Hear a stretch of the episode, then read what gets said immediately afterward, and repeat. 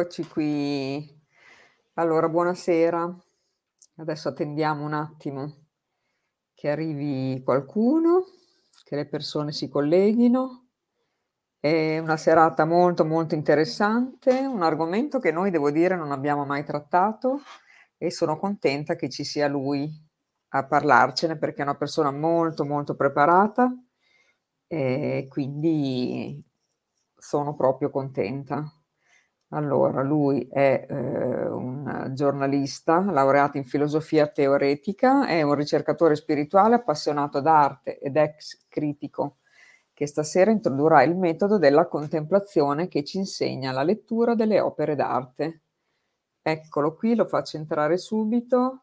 Andrea Becca. Ciao Andrea. Ciao Marisa, ciao a tutti.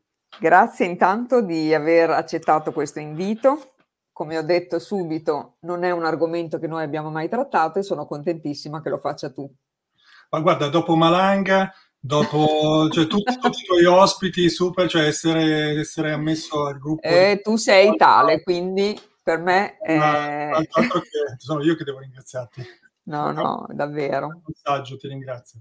Allora Andrea, ti, ci conosciamo da un po' noi e devo dire che sei una persona molto molto preparata io ti seguo anche nei tuoi video che fai sull'arte e devo dire che mi hai tanto incuriosito. Per cui sono contenta che stasera ci parli di questo tratto, appunto. Ecco, guarda, salutiamo pure gli ospiti che ci sono. Ciao Drusilla. Ciao Drusilla. Ecco, Drusilla che ti ha intervistato prima di me è stata bravissima, devo dire. E guarda che c'è Roberto. Ciao Roberto. Roberto. C'è Daniela. Gnocco fritto, anche a te. ecco qua. Allora Andrea, prima di come... Ecco, guarda chi c'è, anche Claudio. Ciao Claudio, ciao Claudio. Artemio, tutti, eh, tutti i nostri amici sono qua ad ascoltarti Andrea. Allora Andrea, dicevo, prima di eh, cominciare proprio l'argomento, mi faceva piacere fare due chiacchiere con te di come è nata questa tua... È vero che sei laureato in filosofia, comunque sapere com'è nata questa tua passione per l'arte. Ma l'arte è un po' un difetto di famiglia perché mio padre era professore, è stato professore per tantissimi anni all'Accademia di Brera, è, andata, è stato cacciato perché è stato proprio fino all'ultimo, gli ultimi anni della pensione, cioè proprio finché ha potuto è rimasto all'Accademia e, e, poi è stato il mio primo amore, cioè prima del giornalismo io lavoravo come critico d'arte, ho lavorato come, come critico d'arte militante per per diciamo, le, le, testate più importanti, che poi sostanzialmente in Italia sono sempre pochissime perché sono due, e comunque Flash Art era una di, di queste. E, ehm, però il, la, l'attenzione che rivolgo all'arte in questo momento è molto diversa dal giornalista, perché in realtà, certo. infatti non sarei qui perché altrimenti noi qui, qui, ci rivolgiamo a un pubblico molto particolare, quello di punto di svolta, è un pubblico che già mastica molto di, di spiritualità piuttosto che di, di elementi tra, del trascendentale, quindi eh, diciamo che adesso lo affronto con un, altro tipo di, con un altro tipo di spirito, all'epoca invece ero più tecnico. Ovvio, per quello che ci piace e sono contenta che sei qui. eh beh, eh, sono contento. Allora, a leggere la tua vita sembra che hai due vite, Andrea, infatti. Eh? Perché prima facevi appunto il giornalista, eccetera, critico d'arte, e poi dopo hai cambiato. Eh, sei un sì. ricercatore, si può dire. Sì, sì, sì, beh, io sì, ho fatto, sì, effettivamente ho fatto un, come tanti della mia età, sono, sono, ho fatto una carriera, una carriera nel giornalismo fino ad arrivare a un punto di, di, di uh, in un ufficio stampa molto importante di una delle principali banche italiane e lì ho deciso che non era il caso, non era il mio caso, avrei voluto fare, avrei voluto tutto tranne che di essere un dirigente bancario e quindi di, di, invece di fare una vita diversa e quindi ho cominciato un downgrading se vuoi e mi sono spostato invece a prima a lavorare come eh, proprio all'interno della banca ho visto sono, sono proprio fatto proprio il ban- bancario non il banchiere il bancario quello di sportello e, e, e poi da, da, bancario mi sono poi licenziato anche da lì per poi invece intraprendere dei lavori invece eh, tipo di, di, dei lavori che mi lasciassero più libero e allo stesso tempo che dei lavori di indipendenti, ho cominciato, ho provato a fare il traduttore, ho fatto, ho fatto un po' di tutto fino a, Adesso invece gestisco due bed and breakfast con, a cui nel centro di Bologna, non lontanissimo dalla Marisa. E, esatto. E con una certa soddisfazione perché comunque è un'attività che curiosamente appagante, insomma, come, come abbastanza divertente. Poi incontrerai un sacco di persone. Sì, si incontrano un sacco di persone, si fanno un sacco di, di, di riflessioni su quello che, di, su, su, come tu, ti, tu insomma, eh, una persona come me che comunque piuttosto, mh, mm, piuttosto arrogante, piuttosto indisponente, ha dovuto invece imparare la, la, l'accoglienza, la disponibilità, eh, l'essere a servizio degli altri. E non è, non è semplicissimo essere umili, non è proprio semplicissimo, non è una strada che è proprio... È un bel lavoro che devi portare avanti, eh, Andrea? Sì, sì, sì, sì, certamente. E quando Mi vedono che sei così preparato e magari no, vengono no, per vedere... Io non, raramente abbiamo dei, dei, contatti, dei contatti così profondi con i miei clienti, però effettivamente poi ci sono delle persone che invece si appassionano alla, all'arte in modo diverso. Sono rarissimi, però ci sono delle persone invece che hanno uno sguardo diverso sul mondo e, e ci sono anche delle persone che hanno degli, degli spiriti eh, incredibilmente elevati, per cui ci sono, ci sono anche degli incontri, sono stati degli incontri importanti. Bene, bene. Allora Andrea, stasera quindi l'arte del vedere. Eh? Cominciamo? Sì. Dai, aggiungiamo... Bene, quindi siamo a posto. Allora, dunque, ciao Irene, Irene Dorizzi. Dunque, ciao, eh, Irene. La, la, via della contemplazione. Il, la, diciamo che questa tematica mi è stata suggerita proprio riflettendo su, su quello che è il mio lavoro, perché appunto lavorando con le persone mi sono reso conto che noi non vediamo, cioè non sappiamo vedere. E questo non è una tematica di alto livello, cioè non vediamo perché c'è il velo di Maya, perché no, no, no, non vediamo perché facciamo fatica a guardare, facciamo fatica ad osservare. Non osserviamo. Non osserviamo, c'è, una, c'è un, proprio una, una difficoltà nello stare attenti. Allora, tu qui hai sempre degli, degli, ospiti qui appunto di svolta che fanno cose incredibili, bellissime, ma anche un po' complicate. Invece il mio lavoro vorrebbe essere più semplice, cioè semplicemente quello di regalare uno sguardo approfondito su uno, un'opera sola, su un, un, uno solo oggetto, con cui però creare una relazione intensa, perché questo oggetto po- è portatore di un valore spirituale. Ecco, questo qui è un po' l'intento della serata ed è un po' l'intento di quello che è, il, è, la, è la, mia ricerca. Quindi non semplicemente ferm- essere distratti, non so, ti faccio l'esempio, il classico turista che ti arriva, che ti arriva nel venerdì il venerdì pomeriggio, venerdì sera, e la domenica mattina ti dice guarda, di Bologna ho visto tutto, tutto. Bologna ha più di 100, 100 musei, di cui 15 di importanza nazionale, importantissimi a livello di tutti, più non so quanti, non so quanti tipi di, di chiese, con, tutti, con quello che vuol dire in Italia una chiesa. Eh, più ci sono i, port- i portici, più ci sono cioè, e tu, Beh, dici, è impossibile che uno abbia visto tutto. Come possono queste persone eh. in, in, cioè, in, un attimo no, vedere, vedere, questo? Ed effettivamente è stato misurato eh, che eh, la Gioconda, o comunque all'interno del Louvre, le persone quando si fermano tanto, si fermano 15 secondi davanti a un quadro. Quindi c'è proprio una, una difficoltà alla, all'osservazione, una difficoltà a fermarsi 15 secondi sono praticamente 5 battiti di ciglia, eh? cioè sì, niente. nulla, è una cosa proprio un istante. Quindi questa difficoltà proprio all- all'attenzione. Allora cosa succede? Che le persone sentono però questa loro superficialità e quindi fanno questo, cioè fotografano. Delle gran foto.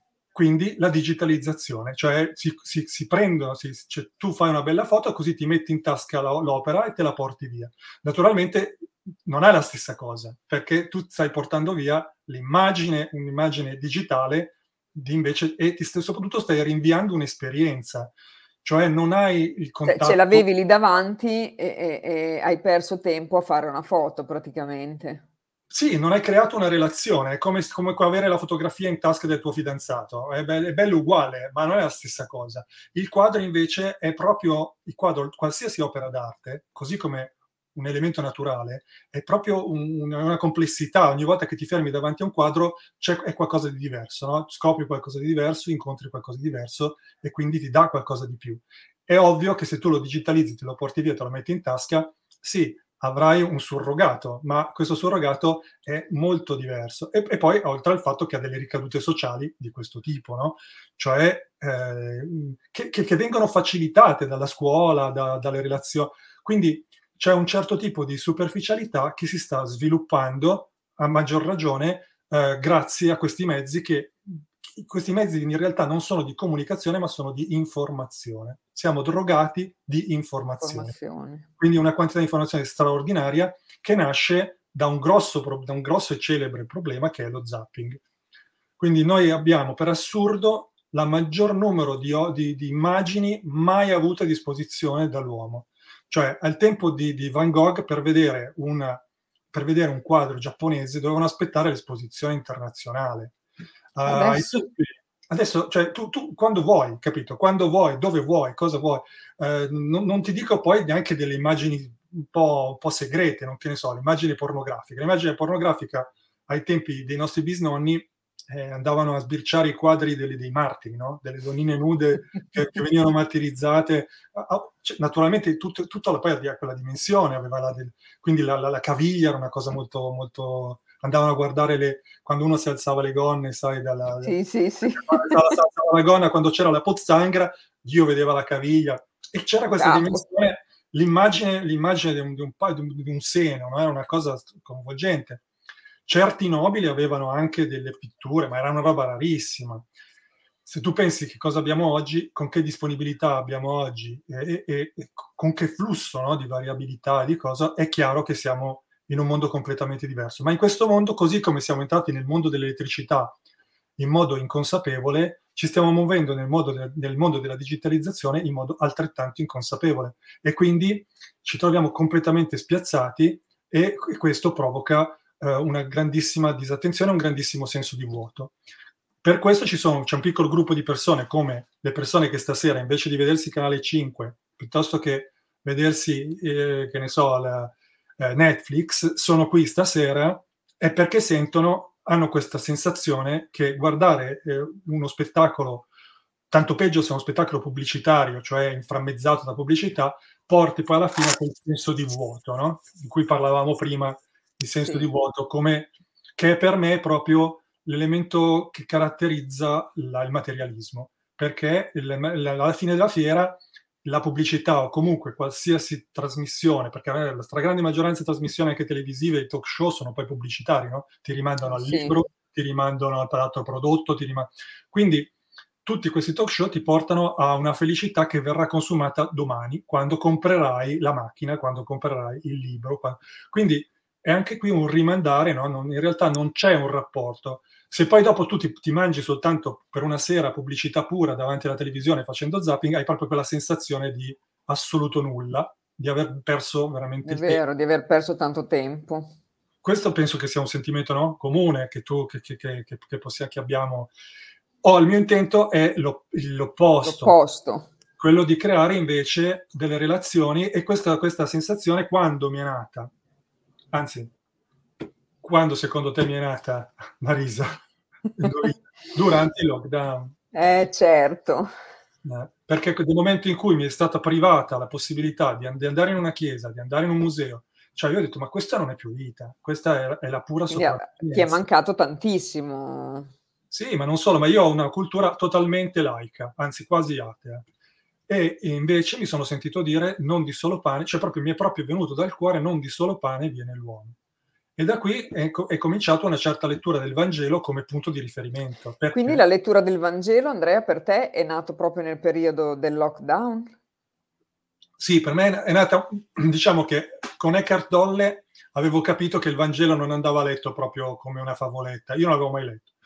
Eckhart Tolle me, lo me, lo fa, me l'ha fatto vedere come un'opera metafisica importante dove invece c'erano degli approfondimenti che erano totalmente simbolici ascoltando Cimaroli, ascoltando poi, chiaramente certo. questa cosa l'ho sviluppata, ma è stato il lockdown a darmi veramente il punto d'appoggio, perché io durante il lockdown ho perso tutte le amicizie, uh, cioè sono, oh, mi sono trovato in un, in un, isolamento assoluto.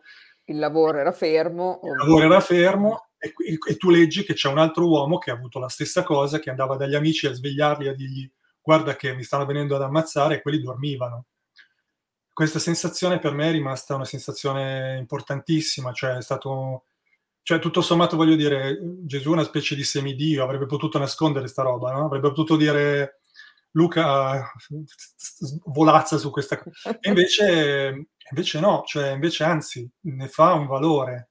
E quindi è stato veramente un testo che è stato un testo d'appoggio e credo che sia il testo che mi abbia anche per quanto riguarda il vedere sia un testo di ha aperto un mondo determinante, determinante. Infatti quando ho letto questo, questo versetto di Matteo che dice che la lampada del corpo è l'occhio e quindi se l'occhio è limpido tutto il tuo corpo sarà illuminato, ma il tuo occhio malvagio tutto il tuo corpo sarà nelle tenebre. Sì, sono d'accordo, cioè mi sento proprio, non è che mi sento d'accordo, me lo sento proprio addosso. Cioè io credo che se noi veramente educassimo i nostri occhi a, a, a stare nelle emozioni superiori e a vivere nelle emozioni superiori, eh, potremmo veramente dare delle basi diverse, dare una narrativa diversa a quella del materialismo della pubblicità.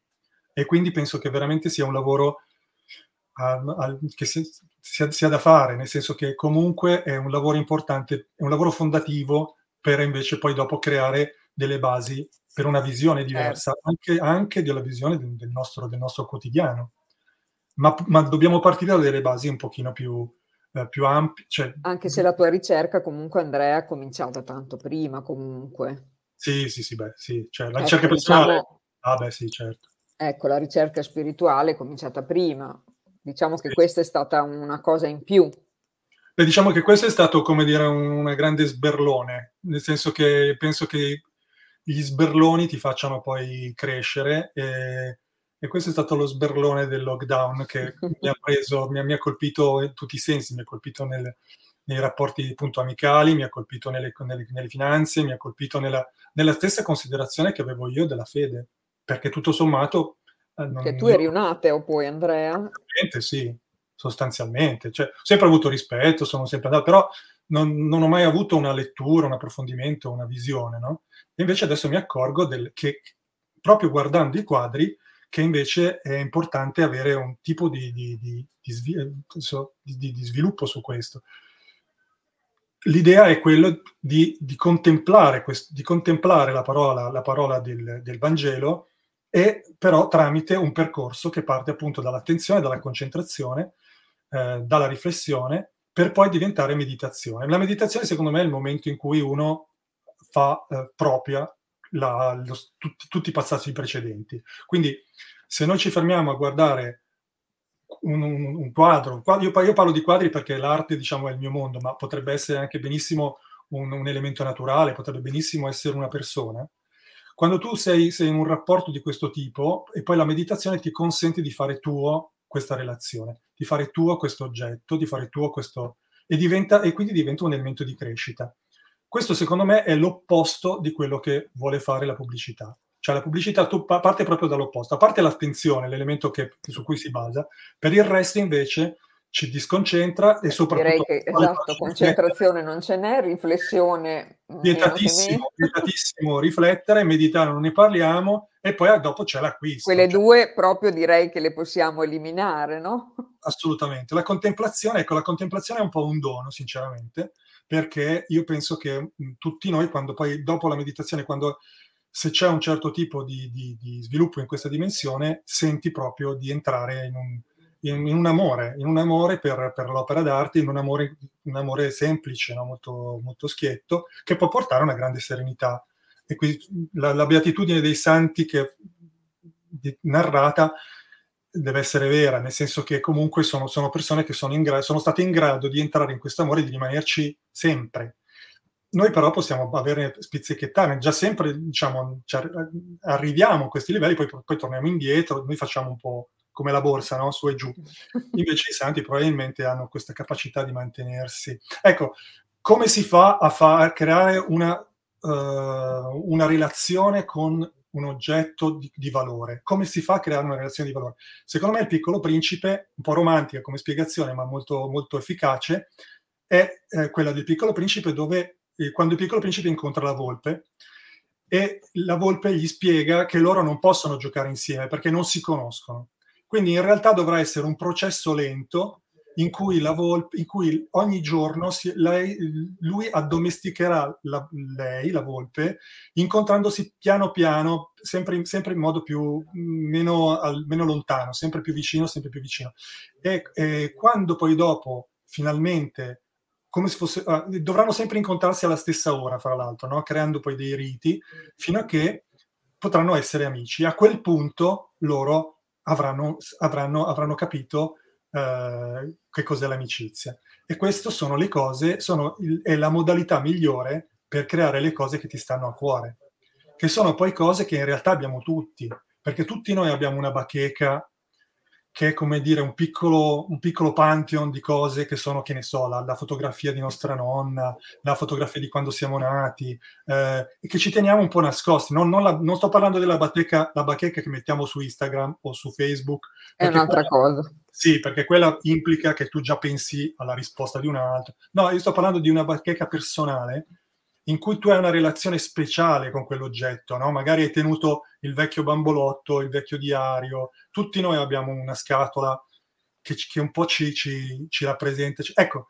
la mia idea è quella di, dare, di regalare, di regalare no, insomma, di costruire insieme un oggetto di valore, ma in modo molto semplice, in un modo che un bambino potrebbe, potrebbe fare tranquillamente, e questi oggetti di valore possono essere delle opere d'arte, delle opere d'arte anche complicate.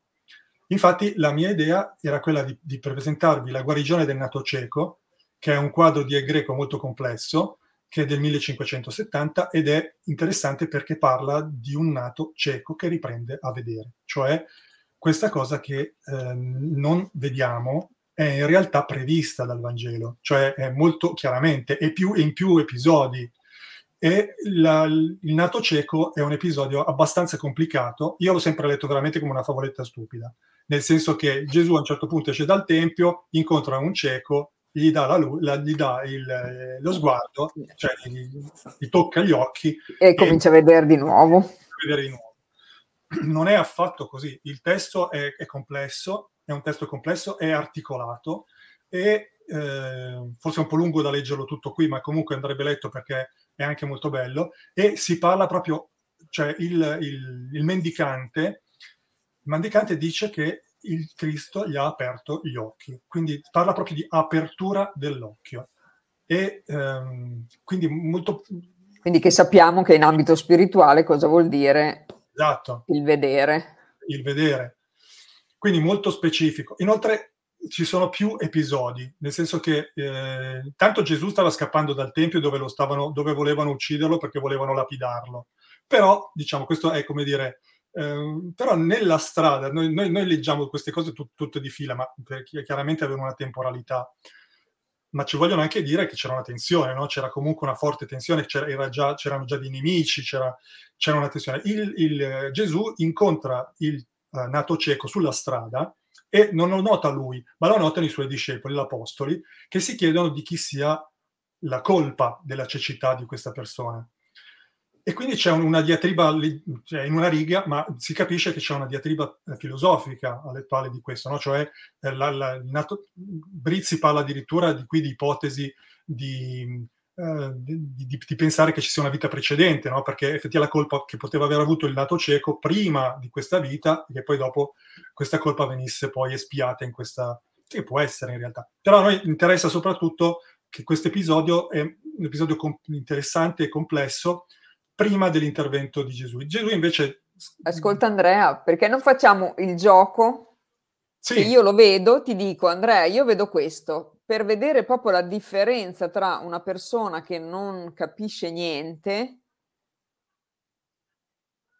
e tu che ci dai invece una lettura completamente diversa. Ok, allora dimmi cosa vedi in questo quadro, raccontacelo. Guarda, io in questo quadro vedo, intanto ti dico, i colori mi piacciono tantissimo, l'abito di Gesù per esempio mi piace, quindi i colori su di me portano subito l'attenzione. Poi vedo tipo un uomo che punta da qualche parte, ma non so dove, gente che si muove, vedo i palazzi dietro, cioè delle strutture dietro, e, e poi sì, vedo delle cose in piccolo, ma che io non riesco a, a capire. Vedo appunto Gesù con quest'uomo davanti a lui e certo. gli tocca la parte della fronte e basta. Allora, ti do, ecco. ti do un accenno. Supponiamo che eh, questo quadro racconti una storia a partire da destra, cioè da, da, quella che è la parte dei signori. Non so se, vedi, se si vede il mouse, non si vede la freccia? Mm, non la vedo, però okay. ho capito quello che intendi. Da destra, da questo... Secondo te cosa fanno questi signori? Cioè c'è una specie di sommossa, qualcuno che vuole, mm, non so, andare da qualche parte eh, allora, e vengono tu, fermati. Tu hai, tu hai queste, questi, questi, signori qui sulla destra sono gli apostoli che discutono. Per, per farti la sensazione, per discutono su se il, il cieco è cieco perché eh, di chi sia la colpa della cecità, quello che ti stavo anticipando prima. Okay. Il, il, il, greco, per farti vedere che stanno discutendo e che la discussione è animata, è una discussione complessa, te li rappresenta come se fossero dei quasi danzando. Infatti, se vedi, il loro movimento è un, hanno de, molto plastico, molto, sì. Sono molto, e, e, anche il modo come, sono, come si torcono i corpi sembra proprio una, una, una, come se fossero come se danzassero. Dove, sono, dove stanno i loro piedi, Marisa? Allora aspetta un attimo che lo sguardo sullo sfondo, i primi dipinti. Sì, dopo approfondiamo quello. I piedi sono su, sul pavimento. Ok, che tipo di pavimento è? Un po' tipo scacchiera, tipo... Piastrelle. Piastrelle. Dove sì. hai mai visto un pavimento simile? Un pavimento... Siamo agli esterni, eh? siamo un... quindi siamo, siamo, in un posto all'esterno. Tu dove, dove hai mai visto una, un pavimento, una pavimentazione simile? Oddio, adesso... Mm, boh, C'è solo una città che ha questo tipo di pavimentazione e che per l'epoca era veramente molto innovativa, che è Venezia. A Venezia.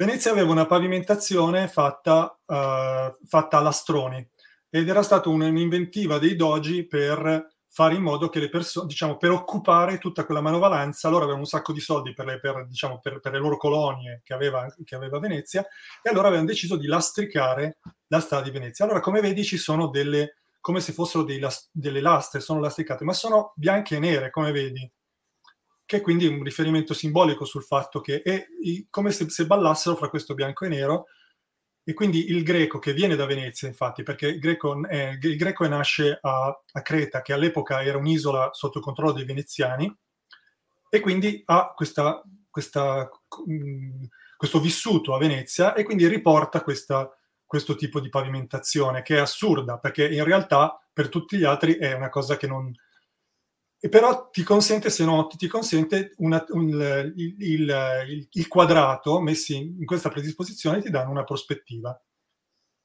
danno questa sensazione di prospettiva. Al centro chi abbiamo? Abbiamo Gesù. Esatto, come vedi Gesù e c'è una persona che è inginocchiata davanti a lui che chiaramente è il cieco. Il, il cieco. Vedi che ha una mano sopra quella di, di, di Gesù, la mano del cieco? Sì. Cosa ti ricorda quella mano particolare? Ti ricorda qualcosa? La mano messa così, così languida, così abbandonata? Aspetta che ti aiuto. Su qui, devo portarlo. Eccolo qua. Vedi la mano come abbandonata su quella, del, su quella di Gesù? Sì. Vedi molto simile alla mano di, di, che, che, è rappresentato Adamo nei confronti, cioè, che, cioè quindi c'è un ricordo di Michelangelo. E il greco si ricorda di Michelangelo e, e, ripropone, qui questa, e ripropone qui la mano del la stessa, la stessa tipo di posizione. Ehm, poi sono, sono, passato troppo avanti, ma volevo farti ecco. Qui sulla sinistra, invece, come vedi, c'è un'altra persona che si alza. Sì. Ora, sta indicando qualcosa. Sì. Qui ci sono due possibilità, o, eh, o quest'artista sta pensando di rappresentare non tanto eh, il, il, il, Vangelo di Luca quanto il Vangelo di Marco, dove i ciechi sono due, oppure, che io ritengo più probabile, La seconda, la seconda cosa è che lo stesso cieco si alza e discute con le persone del tempio. E infatti, se vedi fra le persone del tempio, ci sono sì delle altre persone nude come lui, che rappresentano, diciamo, la povertà o comunque eh, delle persone indigenti, ma poi ci sono dei potenti. C'è anche una persona qui che è l'unico che, ci, che guarda verso di noi, che ha il colletto bianco, il, sì. la persona più a sinistra che è il principe farnese, che, che molto probabilmente era il principe farnese, e eh, c'è un'altra figura che si, car- si, caratterizza per essere un ritratto. Quindi sono due ritratti dei due farnesi che sono stati inseriti all'interno della folla che sta nel tempio e che quindi rappresentano l'ufficialità, rappresentano il potere. Quindi questo secondo, eh, questo secondo cieco, ceconato, diciamo, questo cieco che ha ripreso a vedere, eh, sta indicando verso, verso l'esterno, verso il, il, una luce, diciamo. Infatti la cosa, la cosa curiosa è che l'illuminazione di questo quadro è molto strana, è un'illuminazione mh, astratta, non è, non è un'illuminazione che, ecco, è un'illuminazione doppia, cioè abbiamo sia una luce che parte da sinistra e lo illumina, sia c'è una luce sullo sfondo. Quindi abbiamo una sensazione di, di, di, di due realtà unite da una scaletta. C'è una scaletta centrale, questa scaletta sta, scende e poi c'è questo secondo sfonda, questo sfondamento verso, uh, verso le nuvole, verso questo, verso questo infinito, no? questa, questa, questo, c'è questo sviluppo verso questa prospettiva molto molto forte, molto radicale, una prospettiva particolare. Cioè, come se fosse, ecco, allora quindi abbiamo i, due, i tre episodi, sono rappresentati in questo modo, e quindi abbiamo il primo episodio degli Apostoli, il secondo episodio del, del, del cieco che riprende gli occhi, il terzo episodio che invece è la discussione che ha avuto il cieco poi con i potenti, i quali gli dicono no, non è possibile perché questa cosa non poteva avvenire di sabato, che sarebbe praticamente il corrispettivo del nostro non è possibile perché non è scientificamente provato. No? Non, abbiamo, non, è stato fatto prima sulle scimmie, non è stato fatto 12 volte, e quindi oppure 100 volte a doppio cieco, quindi in realtà non è scientificamente provato, quindi in realtà tu non vedi. E quello dice, ma no, ma io vedo. Cioè, so, so, cioè, sono sicuro che... Allora chiamano i genitori, quelli dicono, no, ma guarda, quelli si prendono anche un po' paura, dicono porca miseria, questo vede, come mai? Però dice no, ma è adulto, chiedetelo a lui. Quindi c'è proprio il terzo episodio, è proprio l'episodio del, del cieco che è uscito dalla caverna, che vede e che quindi gli altri sono... sono che non sono, viene creduto. Eh, non viene creduto. Il, il, Gesù poi tornerà da lui e lui con Gesù poi invece dirà sì, io vedo e t- pertanto credo, perché effettivamente ho, ho, ho avuto questa quest, quest, questa grazia. Questa...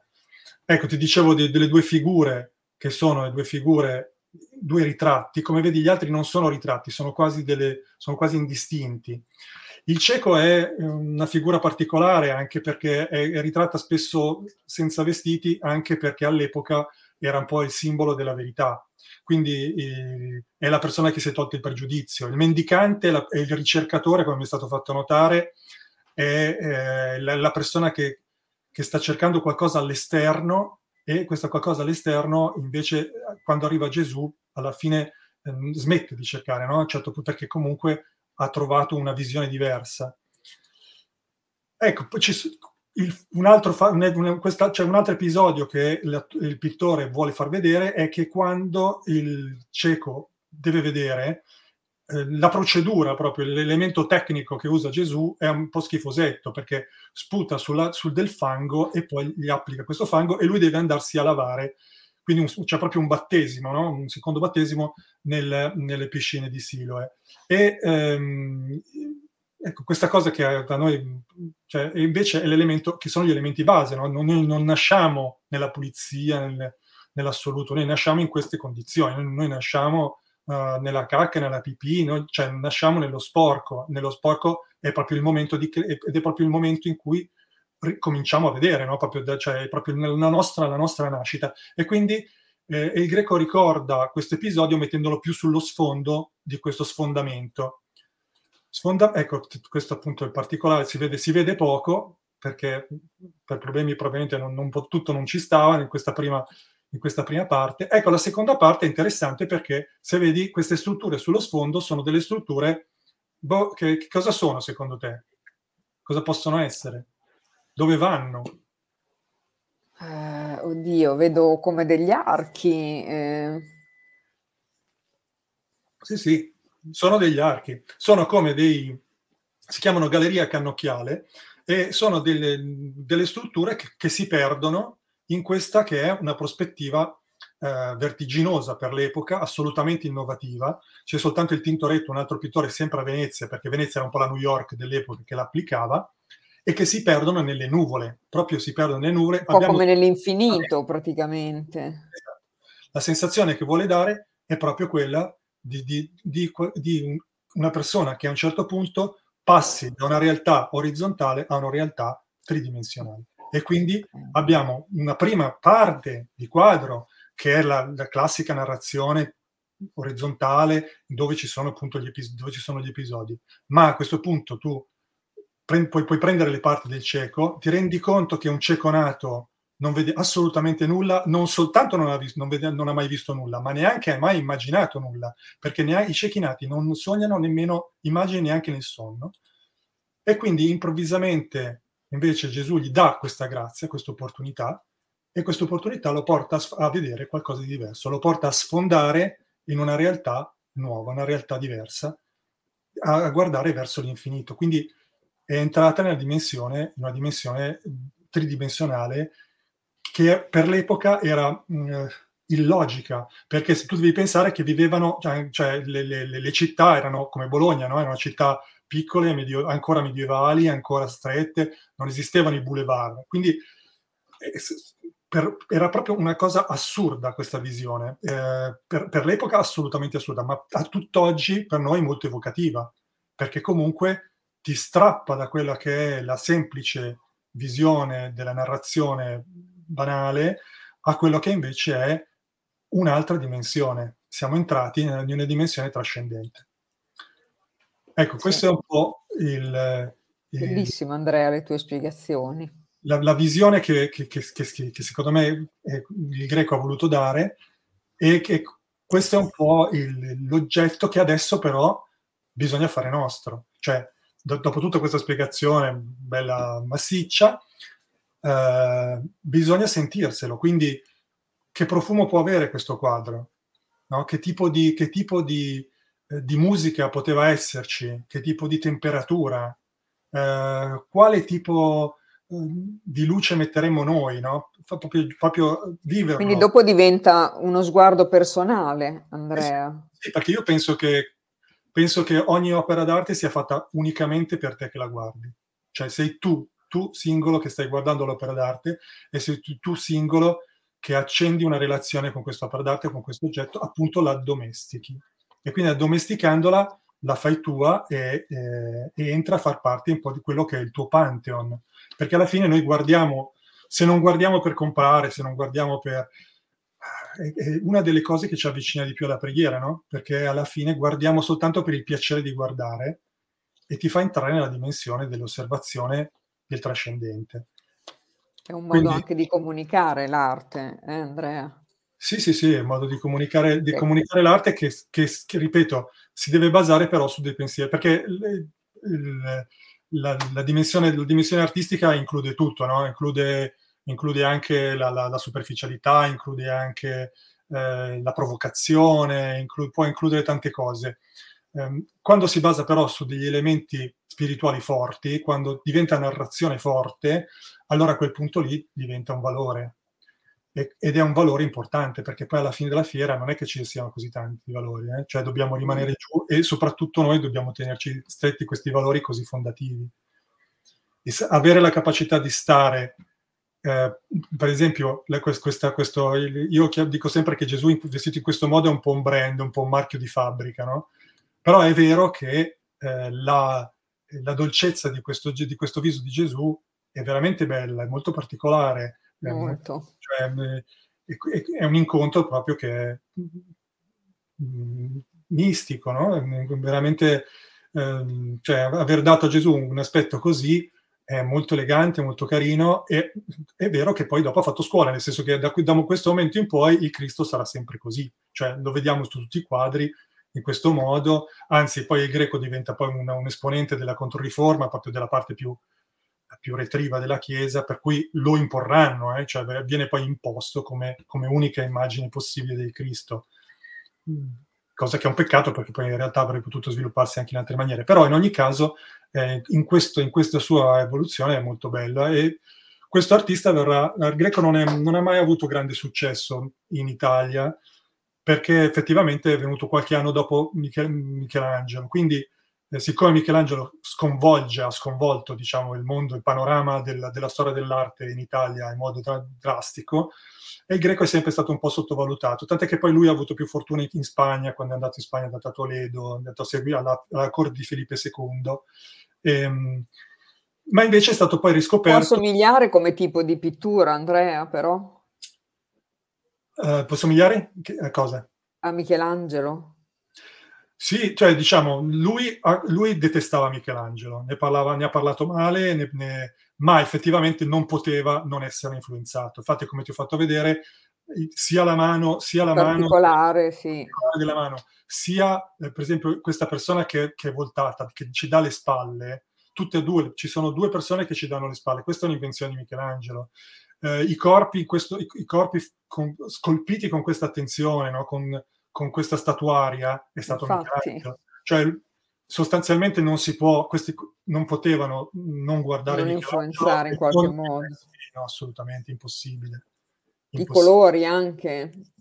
I colori il greco fa di tutto per non essere michelangiolesco, però in ogni caso questi quadri ne risentono tantissimo. Questi sono quadri poi romani, addirittura lui questi proprio li ha dipinti che erano, che erano a Roma. Poi vedremo che invece quando andrà in Spagna, vabbè, poi dopo cambia le cose, diventa, diventerà invece più, più espressionista, più strano, le figure si allungano, i colori diventano più accesi, ehm, sviluppa uno stile particolare che poi verrà molto apprezzato dagli espressionisti del, della fine dell'Ottocento e poi anche Picasso rivaluterà molto l'opera di El Greco copiandone delle, delle, delle opere in, in, stile cubista. Quindi poi diventa... Mm, perché poi alla fine i pittori fra di loro si ricopiano, si ridisfano, eh, si, si, giocano, si... si influenzano in qualche modo. Certamente, certamente. E per quello che riguarda noi, invece, noi abbiamo la, la possibilità, di, la possibilità di, di, di, dare un pochettino il nostro cuore in questa visione, in, questo, in questa visione e, e, avere la sensazione un po' anche noi di aprire gli occhi per la prima volta, perché tutti questi particolari adesso compongono un'armonia che prima non, eh, non, non magari non avevamo visto. Io leggo, leggo, questa cosa di Drusilla, ma c'è esatto. un... Io vorrei approfondire lo sguardo sullo sfondo, i volti dipinti in modo più grossolano, se possibile. Ma sì, i, i volti sono l'idea del, del, del, greco, secondo me, eh, era quella di lasciare dei volti imprecisi. Tant'è che se vedi a destra, eh, i, le persone sono, non, si, non, guardano verso di noi, guardano verso guardano per terra. Guardano per terra e anche dall'altra parte non guardano verso di noi, guardano, sono, sono tutti distratti da qualche cos'altro. I volti sono imprecisi. Però poi ci sono questi due inserimenti molto forti, invece, caratterizzati dalla ritrattistica. E lì, a mio avviso, è proprio stata un'operazione politica. Tant'è che anche gli, nelle altre versioni, ci sono altre due versioni di questo quadro e gli autori mettevano i committenti all'interno dei quadri abbastanza con facilità perché eh, tutto sommato venivano pagati da questi quindi, e quindi è possibile che sia stata un'operazione politica di attenzione, il che però ti fa anche capire che c'è una scelta, cioè un, un pittore come il greco può decidere di essere espressionista e di crearti una, una, una, un viso come quello che appare uh, a, a, destra del, del, del, personaggio col colletto, no? che sembra come una maschera, che sembra come... E, e, dall'altra parte invece poi crearti un ritratto precisissimo. Quindi le scelte sono state fatte in modo assolutamente cosciente. Quindi il, la, la, decisione di dare del, una definizione o no a un viso, di dare una dolcezza a un viso, è fatta con un'estrema consapevolezza e, un, anche una grande capacità tecnica il, il, lo, sguardo sullo, lo, sguardo sullo, sfondo è sicuramente la, la cosa più innovativa di tutte perché eh, ti dà la sensazione della totale astrazione di quello che stiamo guardando. Io non ho mai capito le persone che dicono no, a me i quadri piacciono quando rappresentano quello che vedo, perché in realtà i grandi quadri classici, i grandi quadri classici sono tutti astratti e tanto più ti sembrano concreti, tanto più sono astratti. Cioè, io i grandi maestri ti portano verso uh, verso il pensiero libero, verso il respiro libero, verso questa dimensione di, um, sì, di trascendenza. Quindi tu vivi la dimensione di meraviglia. Esatto, bravissimo, la meraviglia. E la meraviglia, secondo me, è la cosa più bella quando si accompagnano dei turisti, quando, si, quando, quando riesco a trasmettere questo elemento di meraviglia, è per me il motivo di grande soddisfazione, no? perché è proprio il momento eh, della... Di, di, una libertà poi, no? Sì, di, di vedere le cose. Visto, visto, il commento di Claudio. Sì, Mi leggeresti allora. perché perdo un pezzo perché c'è sopra una cosa... Sì, quindi perché è, è un quadro perché un quadro ci parli è sempre necessario fare lo sforzo di conoscere il contesto e la storia del quadro stesso. Esistono dei quadri capaci di comunicare direttamente? Ah, io sono contrario al contesto. Io sono contrario al contesto. Per me uno eh, dove... Ha ragione Claudio comunque, sì, no? Dice... Ragionissimo. Sì. ragionissimo. Per me, sì, certo. Uh, il grosso problema della storia dell'arte è che viene troppo cioè io sono, sono, sono sempre sorpreso quando, cioè, quando, da ragazzino andavo in un museo e all'epoca non c'era internet e nessuno sapeva nulla e adesso sono veramente sorpreso anche positivamente di, qua, di come siamo di quando siamo eruditi. Quando vado a vedere un museo eh, era difficile, è facilissimo incontrare delle persone che sanno tutto sull'opera, sanno la nascita del, dell'autore, le, tutti i dati, ma secondo me la cosa più importante invece è la relazione. Quindi se tu, la, se tu, un'opera la vedi per la prima volta, quest'opera ti affascina e ti colpisce, e nella tua relazione con l'opera, e tanto più l'opera all'inizio è difficile, e tanto più bello sarà il suo svelamento. Per me quest'opera da ateo era un'opera molto complessa, perché comunque avevo la resistenza di chi dice l'immagine del Cristo è per me un'immagine obsoleta, un po' pesante, un po' retorica. Eh, Quindi ne avresti fa... dato una lettura completamente diversa, con l'occhio di prima, Andrea diverso. Lo svelamento è, secondo me, è una parte essenziale del bello, perché proprio quando tu togli lentamente, ed è, ed è una parte essenziale dell'apertura dell'occhio, perché quando tu, tu, l'occhio lo apri lentamente, sei abbagliato, lentamente apri l'occhio verso nuove realtà. Ci sono delle persone che hanno il flash e poi entrano direttamente nel trascendente, e, ma tendenzialmente... Poche. Di sì, solito è una cosa... È graduale, no? Come... Sì e quindi io sì, certo, eh, conoscere il contesto è importante perché può, può, essere, infatti anche qui avevo preparato delle slide che presentavano anche un po' più la storia di, dell'evoluzione storica di questo, eh, di, questo, di questo quadro, come era rappresentato nei secoli precedenti. Però eh, secondo me la cosa più importante è proprio la seduzione che ti lascia il quadro, cioè il, l'opera d'arte, qualsiasi opera d'arte. Sì. E poi è del, è del tutto simile alla seduzione che che tu poi eh, hai in un incontro amoroso, no? di qualsiasi genere, perché comunque è quello svelamento che ti porta... Difficile che una relazione che nasca di un fatto, di botto, così, poi dopo... È funziona, vero. No? Cioè la, le, le, il bello lo scopri lentamente e tanto più lo scopri e tanto più ti, ti, ti sorprende e in questa sorpresa vai avanti, no? Perché dici, ah ma guarda, non avevo... e, e vai avanti tirato dalla sorpresa e questa sorpresa ti porta alla profondità e questa profondità in quest- in, in, nei casi più belli ti porta dei valori. E questo, Infatti. secondo me, sono, e questo è proprio, è proprio, una cosa semplice, semplice, che i bambini sanno già, forse potremmo una cosa proprio infantile, però è una cosa molto bella, è una cosa molto bella, è una cosa fondativa. Leggevo che le neuroscienze hanno studiato appunto cosa succede quando una persona si trova davanti a un'opera d'arte e dice che si attiva una parte del, del cervello che è quella del piacere poi. Sì, sì, ma c- certamente, poi dopo, diciamo, oddio, onestamente, vista certa opera d'arte contemporanea, si attiva di tutto. a parte quello, però. Anche quello, comunque è arte. Parlavamo di opere d'arte particolari, insomma. Perché in genere, in genere diciamo, perché noi nel, nel, nostro, nel nostro, secolo abbiamo, abbiamo scomposto no? l'idea del bello dal, dal piacevole e quindi diciamo, siamo ancora più complicati. Però sicuramente, sicuramente... A te l'arte contemporanea, Andrea, piace? Sì, ma per forza. Mi piace nel senso che è, è, la trovo difficile, perché, perché, ti provoca, perché ti provoca e perché ti ferisce, perché non è, non è, non è assolutamente scontata. Quindi in realtà devi seguirla, perché per capirla devi seguirla molto da vicino eh, se no devi lasciarti degli anni, cioè devi lasciare che, che decorrano degli anni e allora le opere d'arte si decantano, si decanta anche il loro significato e vedendole in prospettiva le riesci a leggere con più facilità. Altrimenti mh, eh, c'è anche tanta paccottiglia all'interno dell'arte, dell'arte contemporanea, certo, quindi come tutte le cose. Tutto, no?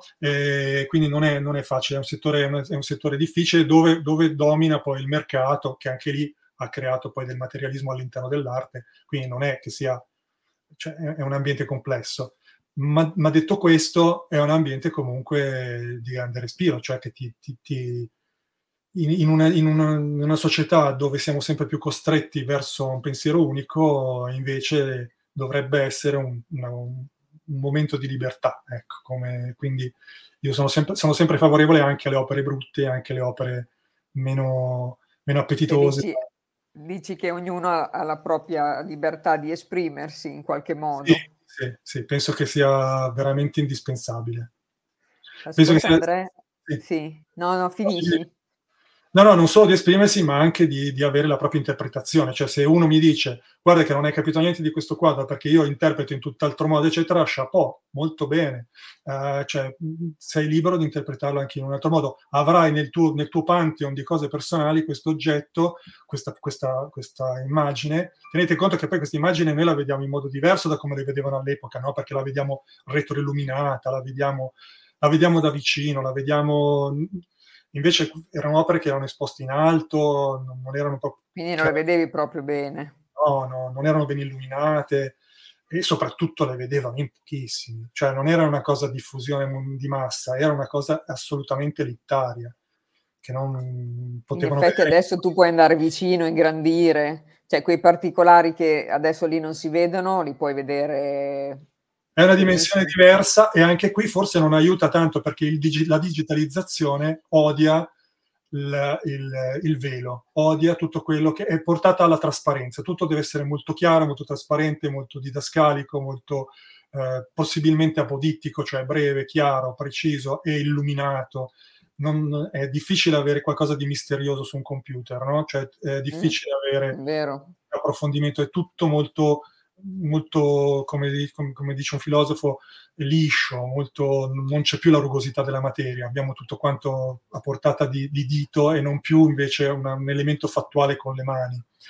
E quindi è chiaro che, per esempio, noi perdiamo completamente nella visione di quest'opera l'elemento materico, mentre invece se tu lo vedessi, l'olio, siccome poi alla fine è fatto, è, comunque è, sono colori ad olio, e sono colori poi che erano realizzati proprio dall'artista, cioè sono specifici suoi, non è che lui andasse a comprare i tubetti dal, già pronti di quel colore lì.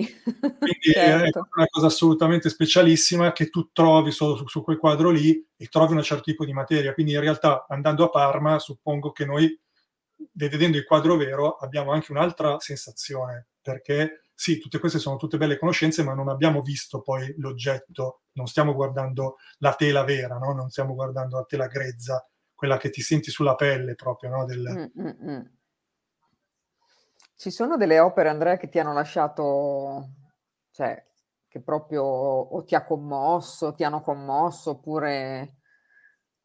Ma penso come tutti, Beh, io diciamo, da, quella che più mi ha colpito, che racconto più volentieri, è che quando sono andato a vedere la prima volta Van Gogh ad Jeu de Pont, perché all'epoca era nel, nel museo del Jeu de Pont a Parigi, che un, era proprio un bambino, eh, c'erano degli italiani che facevano i discorsi, cioè erano orripilati da Van Gogh, no? Per cui fra, fra, fra, i francesi ammirati c'erano questi, questi, italiani che invece facevano i commenti ad alta voce parlando malissimo della Camera Verde di Van Gogh, ma proprio dicendo che era uno schifo, quest'arte, quest'arte buttata lì, no? e facevano dei commenti tradizionali, diciamo, da persone che amano eh, un tipo di pittura legata alla, alla, alla definizione ottica della pittura, no? cioè quello che vedo con l'occhio, la retina deve essere il corrispettivo. Quindi non avevano fatto un passaggio ritenendo che si può anche passare un espressionismo interiore. Quindi, e lo vedevano, eh, ed era quello un pensiero molto diffuso quando, eh, diciamo, agli inizi degli anni 70.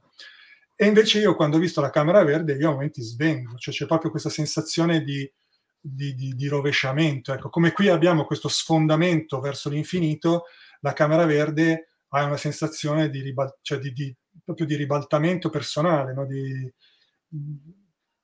Quasi della sindrome di Stendhal, come dicono sì, quando... Un po' di sindrome di Stendhal, un po' di sindrome di Stendhal. Che poi appunto ho visto tante altre volte perché a me, eh, avevo degli amici americani che io adoravo portare in giro per l'Italia perché loro avevano proprio dei momenti di panico, perché non essendo abituati a tanta, erano ovviamente poi erano esperti, piaceva molto l'arte, però tanta bellezza. Tanta bellezza. E quindi la, la, sì, certamente la Camera Verde di Van Gogh è quella che più ricordo perché proprio sai questi ricordi da, da, da, bambino perché ovviamente da bambino ero più influenzato invece dal, dai discorsi del mainstream che dicevano che appunto che insomma, se un letto deve essere un letto intanto non può essere verde cioè doveva essere i suoi e deve essere ben fatto, ben delineato. Avevi tutti gli schemi insomma. Eh, insomma tutti sanno come è fatto un letto no? non è che sia così difficile da dipingere solo Van Gogh che girava lo, lo, ricolorava, lo ricolorava. Perché tu Quindi non Van Gogh è uno dei tuoi preferiti, Andrea? Mm, no, no, non, non, direi, non è uno dei miei preferiti, certamente è uno che cioè, è, è, fra i pittori che lui, cioè, fra Van Gogh e Picasso sono i pittori che mi hanno portato molto vicino alla, all'arte, all'arte, contemporanea perché me la, te la spiegano in modo semplice, cioè a, a posteriori, diciamo, vedendola noi a posteriori, te la sembrano allora, c'è una domanda di Drusilla che dice: per, ma per una persona che ascoltandoti capisce che questo potrebbe essere una via per espandere la sua consapevolezza, ma non ha gli strumenti, esistono dei percorsi da intraprendere? Ah, beh, no, in realtà esistono, esist, purtroppo esiste in questo momento, per esempio, io ho cercato su internet ci sono molti, molti storici dell'arte, molti appassionati che parlano di arte, tendono ad essere un po' tecnici, cioè diciamo che... Quindi non parlano la, di spiritualità. No, in genere no, non si, si fermano, si fermano diciamo alla, a quello che è la, la, presentazione, poi per carità toccano punti, sono, c'è, c'è, gente bravissima, non sto dicendo che tendenzialmente non abbiamo, non abbiamo ancora però uno, uno sviluppo, una, un collegamento molto forte con l'elemento spirituale. Non è facile, io forse stasera ci, ci ho provato, però non è facilissimo dare questa, questa, questa direzione. Credo che sì, che, che io eh, ritengo che più persone facciano poi invece queste, queste meditazioni, queste riflessioni, pensando al contenuto, cioè l'esposizione, il riferimento al contenuto, Ehm, persone che accompagnano in questa via, non, non, sinceramente non, non, lo so, nel senso che io non le ho trovate, non, credo che, che, che, questa mia riflessione abbia... Ho visto delle diverse persone che parlano, di, diciamo che tendenzialmente le persone che parlano di spiritualità lontan- si allontanano molto dall'arte, storicamente si sono sempre allontanate molto dall'arte. Eh, sì, anche, per, anche, se Steiner, per esempio, ha fatto... Ha, ha e questo perché, dice Andrea? Non lo so, però storicamente c'è sempre stato questa, quest, quest, questo distacco, cioè quest, questa incomprensione della, dell'arte contemporanea. Io credo perché l'arte, l'arte, comunque è sempre un po' dissacrante e quindi in ogni caso avere tra le, tra le scatole un artista non è mai una cosa facile perché c'è sempre un po' di qualcosa di dissacrante che non riesce, non di non definito. E quindi in realtà anche nel, Novecento non abbiamo delle punte di, diciamo, i grandi maestri spirituali non, non, parlano volentieri di estetica. Quando lo fanno è meglio che lasciano stare perché dicono delle cose poco adatte, insomma. Non, quindi non, non, saprei dare, non saprei dire chi può accompagnare in questa via. Però sicuramente... Beh, comunque io per esempio per Giorgio Caselli eh, parla molto, molto di arte. Quando... Sì, per Giorgio Caselli c'è stato, ha fatto diverse, diverse cose d'arte, purtroppo anche lui però appunto ogni tanto è uscito dicendo che l'arte contemporanea non è più arte perché comunque non è più ha avuto anche lui delle uscite non, non felicissime da questo punto di vista però mm. sicuramente lui per esempio eh, le sue letture di Caravaggio sono bellissime ecco io infatti lo guardo e mi, cioè, mi piace quando parla sì, di sì, arte. Cioè, trovo che sia... Forse lì magari si è espresso un po' troppo a favore o contro. Ah, sicuramente lui diciamo che è legato a una pittura metaforica, cioè lui, si, cioè, ecco per esempio, è facile parlare, fare questi, questi discorsi su, sul greco del 1570, è molto più difficile parlo su Burri del 1975 però in realtà io sono assolutamente convinto che eh, i, i, principi, principi spirituali alla base dell'arte ci siano sempre, anche se non, non necessariamente in, nella direzione in cui non, non, vanno tutti nella stessa direzione, sono diversi, ma, ma, alla base dell'arte contemporanea ci sono gli stessi medesimi principi spirituali di ricerca che c'erano nell'arte antica. Dopodiché il loro sviluppo può essere diverso, può essere più o meno d'accordo, ci sono, ci sono varie modalità di vedere, però um, bisogna proprio andare a vedere nello specifico, non si può fare, non si possono fare delle, di, di tutto un erbo un fascio, non si può dire, è chiaro che la pittura dal dopo Picasso in poi non è più una pittura metafi- metaforica, non, non, non, puoi più ritrovare la spiegazione di, una, di, una, di, un, di, una, di un'opera evangelica. Per esempio Chagall ci prova, però comunque sue, i suoi elementi forti non sono, non sono, non sono quelli, cioè non è, non è, più nella descrizione. La, l'arte pa, passa dall'essere descrittiva a essere qualcos'altro. E poi questo qualcos'altro ha tante, tante diramazioni, ma non sarà più descrizione. E quando, la, quando poi il nazismo, il comunismo, tutte le, le, dittature, fino adesso la Corea del Nord sta imponendo un certo tipo di realismo, la portano alla descrizione è una cosa morta, cioè non ha nessun, nessun valore soprattutto non ha nessun valore e lì ritorniamo in un discorso di materialismo. Allora anche qui tanti commercianti producono de- de- delle correnti che poi dopo vendono, però se non sono a livello, a livello commerciale. Ecco.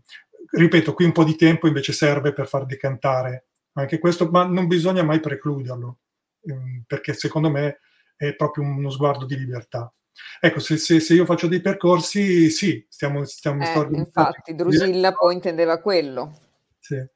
Mi sto organizzando in questa direzione perché... Che hai un libro in progetto, Andrea, giusto? Sì, c'è un libro in progetto, adesso lo sto terminando, è un libro un po' particolare perché appunto sarà poi alla fine un libro più fotografico che, infatti questa sera ho parlato tanto, però dovrebbero essere le immagini che parlano e, eh, e si è ispirato anche soprattutto a un libro di, di, un designer italiano che è bellissimo, che vi consiglio di leggere, di Falcinelli, come si, le figure, come, come, funzionano le immagini, che è un, un, libro molto interessante dedicato proprio al funzionamento del, mm, estetico di quello che è lo sviluppo dell'arte. Lui non lo lega alla spiritualità, ma alla fine anche lui deve parlare comunque di, un, di, un, di una contemplazione, cioè anche lui alla fine arriva a parlare di contemplazione perché in ogni caso, in ogni caso, quello è il punto, dove tutti gli amanti dell'arte arrivano. Quindi è uno stato di contemplazione poi. Sì, è uno stato di grande benessere, di, di grande partecipazione, di grande partecipazione emotiva, personale, quindi a quel punto c'è una contemplazione, c'è un coinvolgimento sulla lettura delle, sulla lettura del, delle opere e, e, questo può portare un grosso senso di ricchezza e secondo me è un elemento valoriale, appunto, è un elemento che può essere, che, che ti stacca comunque da tutta quella che è la narrativa, una narrativa del quotidiano. Andrea, allora lo verrai a presentare qui il libro quando esce? Beh, già una parte l'ho già fatto, veramente. Quindi comunque una parte è già, te l'ho già fatta vedere. Era un invito a tornare, dicevo, se ogni tanto ci vieni a presentare qualche quadro e ci dai una spiegazione spirituale, noi ne saremmo molto contenti. No, no, ma la spiegazione la, la facciamo insieme, come hai visto, cioè la, lo guardiamo insieme e lo commentiamo insieme, però molto volentieri Marisa, perché poi sai che ci tengo sì. molto Volta. Mi piace se torni ogni tanto e ci dai qualche, insomma, qualche spiegazione delle tue. Guarda, c'era un aforisma che mi piace, una... la bellezza delle cose esiste nella mente di chi le guarda, David Hume. Ci salutiamo così, Andrea. Sì, sì, sì, sì. Se vuoi possiamo anche concludere il discorso del, del, del piccolo principe ricordando sì. che poi alla fine le cose importanti non sono quelle che vedono gli occhi. È vero. Bellissimo. Allora, Grazie devo salutare tutti, tutti, gli amici di stasera. Salutiamo tutti i nostri amici di stasera che ci hanno seguito fin qui. Eh, io ti ringrazio tantissimo Andrea, per me sei bravissimo, quindi se non ci sono tante persone che lo fanno, io ti direi di farlo tu, quindi di fare dei percorsi proprio. Volentieri, volentieri, se, visto che tu, tu mi spingi. Visto che è una cosa che ti piace e, e oltretutto si sente anche la passione con cui lo fai Sì, sì, cioè in effetti è una cosa bella. Mhmm, vedremo la risposta perché chiaramente è una cosa un po' nuova, quindi è un po' a cavallo con la storia dell'arte. Ci sono molti storici, storici dell'arte bravissimi, eh, che in realtà è una cosa che, ripeto, poi alla fine fine è, è molto Ma semplice. certo, tante persone sono brave, però ognuno poi porta il suo, quindi... Ah, sì, sì, sì, certo. E quindi invito anche a iscriverti al iscrivere le persone al tuo canale. Sei Sì, sul canale YouTube Andrea Becca, giusto? Sul Così. canale YouTube Meditare l'arte, Andrea Becca, e, e niente, lì ho cominciato a fare questi piccoli video. Vediamo se riusciamo a portarli avanti insieme. Molto felice. Senti Qualsiasi Andrea, cosa- facciamo un po' di pubblicità anche al tuo, ai tuoi bed and breakfast. Se delle persone vengono e non sono di Bologna, possiamo dire dove sei, per favore? Vabbè, io sono, sono al Parco Giardini Margherita, siamo proprio nel cuore della... Grazie Conte, grazie a te. Siamo proprio nel cuore della, della città. Daniela, molto grazie. Ciao Daniela, ciao Conte. Eh, quindi sì, sì, vabbè, più che volentieri, più che volentieri venite e, e, e facciamo un giro insieme a vedere perché comunque Bologna ha delle opere stratosferiche. Sì, sì, sì, la seconda pinacoteca d'Italia, delle opere assolutamente... che poi fra l'altro sono veramente poco conosciute. Cioè, non... Perché adesso hanno aperto un po' la cultura, diciamo. Bologna fino a un po' di tempo fa non era proprio Ma è sempre considerata una città di passaggio, no? Cioè dove tutti Mm. quanti a un certo punto hanno cambiato un treno, però in realtà proprio vederla no, non c'è. Invece adesso devo dire che da questo punto di vista qui stanno facendo delle bellissime cose. Siamo ancora lontani luce, anni luce da delle realtà nord europee, però comunque abbiamo dei, cioè non, non abbiamo bisogno Abbiamo di fatto i primi passi, diciamo. sì, altro, sai, non c'è bisogno di fare tanto perché c'è già così tanta ricchezza che basta semplicemente eh, farla vedere un pochettino, guardarla un pochettino e te ne innamori subito, insomma. Di difficile Certo. delle nostre città. Quindi no, no, Bene, ci vediamo appunto di bene. svolta. Esatto, ci vediamo. ci vediamo lì, ci vediamo da te, ci vediamo, insomma, salutiamo veramente tutti i nostri amici, salutiamo anche Drusilla che ha fatto oltretutto un sacco di domande. E Andrea, grazie infinite. Grazie a te Marisa, Do la buonanotte a tutti. Adesso tu Grazie. fermati lì che io ti voglio salutare. E buonanotte a tutti, vi ringrazio.